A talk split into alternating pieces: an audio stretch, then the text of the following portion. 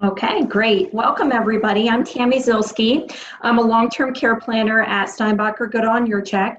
My background is in social work. Um, I have a bachelor's of social work from Eastern University. Um, and prior to my employment here at the law firm, I worked as a case manager at an area agency on aging, which was really a great opportunity for me to learn about community resources um, and, and work with the, the state programs. And then I'm also, um, I have a background in hospice social, work. So I've worked with people, you know, at the end stages of their life. But I've been with the law firm for a little over 13 years now. We work together to help people develop estate planning and long term care planning in advance of a crisis but then we also are able to step in if somebody finds themselves in a long term care crisis where they need help now. We can help them with uh, benefits planning, community resource um, education. Um, and the other thing that uh, we have recently um, gotten our staff certified in as a dementia practitioner, and that really just allows us to help our clients make sure that they are getting all the services they need if they do have a diagnosis of dementia, um, from the legal planning all the way through the benefits planning. Okay. So the first thing that we talk about when we meet with clients is, why are you here? So it's important for us to be able to understand what your goals are so that we can help you develop a plan that meets those goals. So some of the reasons that people come to the law firm is they want to plan for themselves or they want to plan for their spouse, their children or disabled children, grandchildren, make sure that education trusts are set up. Um, sometimes brothers or sisters or other uh, individuals they know, and, and sometimes for parents.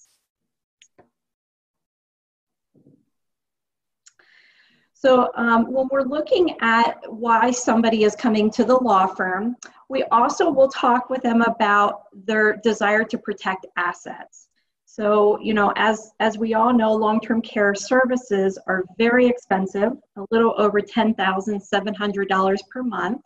And so it can uh, quickly deplete your estate if you find yourself in a situation where you need care. So, the legal planning that we're going to talk about today can really make sure that your hard earned assets are protected. If you have a family business, we can make sure that that business follows the succession planning that you would like. If you have gas lease royalties, we can make sure that those royalties go to individuals that you want them to go to after you've passed away. And the planning that we do really focuses um, during your life as well as after you pass away. So, some of the things that the planning will also do is just make sure that you retain control, again, during your lifetime and after you pass away, that the beneficiaries that you intend to receive things do receive them in a timely manner, um, and for the purposes that you've intended. Uh, so, you know, I recently had a, a family member who wanted to leave something to his daughter who has special needs, and he had all sorts of ideas about how he could do that other than a trust. And so it was it was a really um, eye opener eye opener for him to see that you know really a trust would be a way for him to control his estate beyond the grave um, and also, the, the work that we do is going to give you clarity and peace of mind so that you know that your plans will be followed. So in today's presentation, we're going to talk about powers of attorneys and wills and trusts. I'm going to go through each of the powers of attorneys in full here. So the first power of attorney that we take a look at um, would be a financial power of attorney. Um, a power of attorney is really a written document that um, that outlines what you would want uh, if you were unable to communicate for yourself. So there are different types of powers of attorneys. There's a financial, healthcare, mental health, and living will. And when we talk with our clients, we talk about the purpose of a power of attorney and um, meeting with, with our offices. We want to make sure that you have good legal documents. And what a good legal document is, is one that outlines exactly what you want in all situations. And so when we take a look at the power of attorney, Um, the reason that you would want to have that in advance of a crisis is if you got in a situation and you could not execute a power of attorney, your, um, your family may have to go to court for a guardianship. And so, what a guardianship is, is it's a situation where you don't have the ability to sign a legal document to appoint a power of attorney. And so, the courts would decide who would make those decisions for you financially and with your health care. And where that becomes problematic is a power of a, or a guardianship can cost um, thousands of dollars um, because you're dealing with the court system. And um, if you were in a situation where you were in a nursing home and you couldn't pay your bills, you likely could incur, you know, several thousands of dollars of nursing home costs while that process is being taken care of.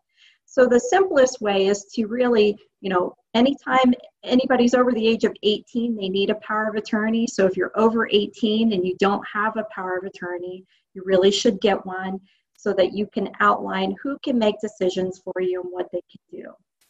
So with a financial power of attorney, what uh, the document is going to do is it's going to outline specifically what your agent has the power to do.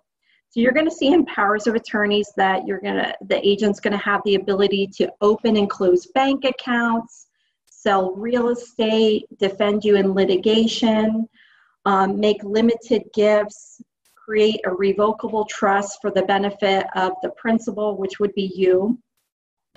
And most financial powers of attorneys do not allow your agent these powers to make unlimited gifts, create an irrevocable trust, create special needs trust, or deal with digital assets. So at our office, when we're preparing a power of attorney and we're looking at your goals, and if you had a goal to protect assets down the road if you should need care, we always make sure that these specific powers are listed within your financial power of attorney so that your agent would be able to work with our office to follow the rules that would be in place at that time to make sure that assets are protected, you they can set up trusts, um, and deal with any digital assets that you might have. All right, and another thing to keep in mind is that there was a significant power of attorney law change in Pennsylvania that went into full effect January 1st of 2015. And so what that did was really make powers of attorneys more uniform so that um, they all really kind of look the same. They might not have the same powers, but they all have the same execution requirements that they were signed in front of a notary, two witnesses, um, and that there's a notice page on the front of the power of attorney. So if you do have a financial power of attorney and it was done prior to January 1st, 2015, it's a good idea to get that updated so that it is up to date with the law. All right, the next power of attorney we're going to talk about is a healthcare power of attorney. And the healthcare power of attorney works a little bit different than the financial power of attorney in that your agent that you appoint does not have the power to make medical decisions for you until you can no longer communicate your medical treatment decisions. Um, so once the agent does have the power to make decisions, the document's going to allow them to consent to surgery, um, consent to admission or discharge from hospital or nursing homes. And it's um, the most important thing in a healthcare power of attorney is that it does have the HIPAA waiver in it. And that basically means that um, you're allowing your your agent to get any and all medical information um, that they might need so that they can make informed decisions about your medical treatment decisions. Um, so that would um, be within your healthcare document. So again, if you do have a healthcare power of attorney, make sure that it does have a HIPAA release in it. If it doesn't, then you're going to want to get that updated. All right, the third power of attorney is fairly new in Pennsylvania. It's a little over five years old, and it's uh, called a mental health power of attorney. And that's a document that actually is not effective until two doctors have certified that you are incapacitated and can't make your own decisions. And so that's, uh, you'll see uh, in the slide there, it's called a springing power of attorney. It doesn't spring into effect until those two doctors have, um, in writing, said that you're unable to make decisions. And then what you would do is you appoint an agent to make mental health care decisions for you if you had Alzheimer's or dementia or any sort of um, mental health disorder and you needed uh, admission to a psychiatric facility or you needed to enter into trial drug therapies, anything like that.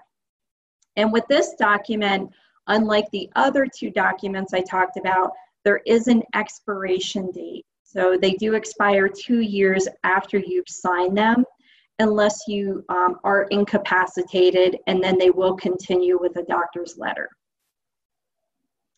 All right, and moving along to the final power of attorney, it's known as a living will. And at our office, we actually prepare a living will as a power of attorney first, living will instruction second.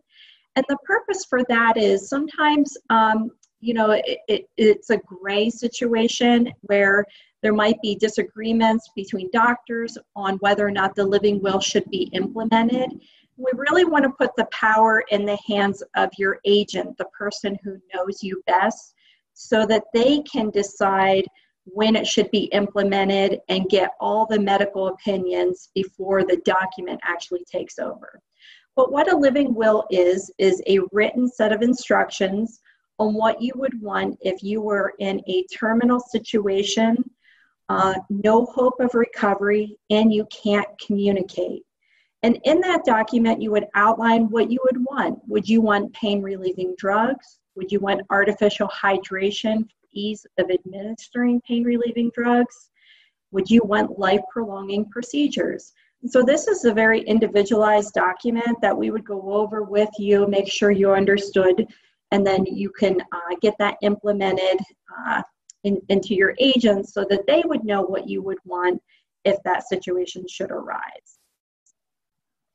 All right, and then the next part about uh, putting together a power of attorney is uh, choosing who your agent will be. And so oftentimes people say to us, well, I don't want to offend any of my children. I should put my oldest child down. Um, really, what you want to do is put the most skilled person for the job. And so that might not be your oldest child, that might be your youngest child, may not be your child at all, might be a neighbor or a friend or a sibling. So, really, um, when you're thinking about who you would list as your agent, you're going to think about who's good with dealing with healthcare or financial decisions. And the nice thing about separating those documents into financial, healthcare, mental health, and living will is that you can name different agents for all of those documents.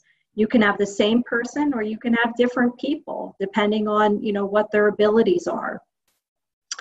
And when you uh, name an agent, you can actually do it in a variety of ways. You can name somebody individually, you can name people jointly, um, or you can uh, name as an or. So you might have three children and you want all three of them to act, but you don't want to burden them with having to be at the bank at the same time. So you could say any of them can serve individually or jointly.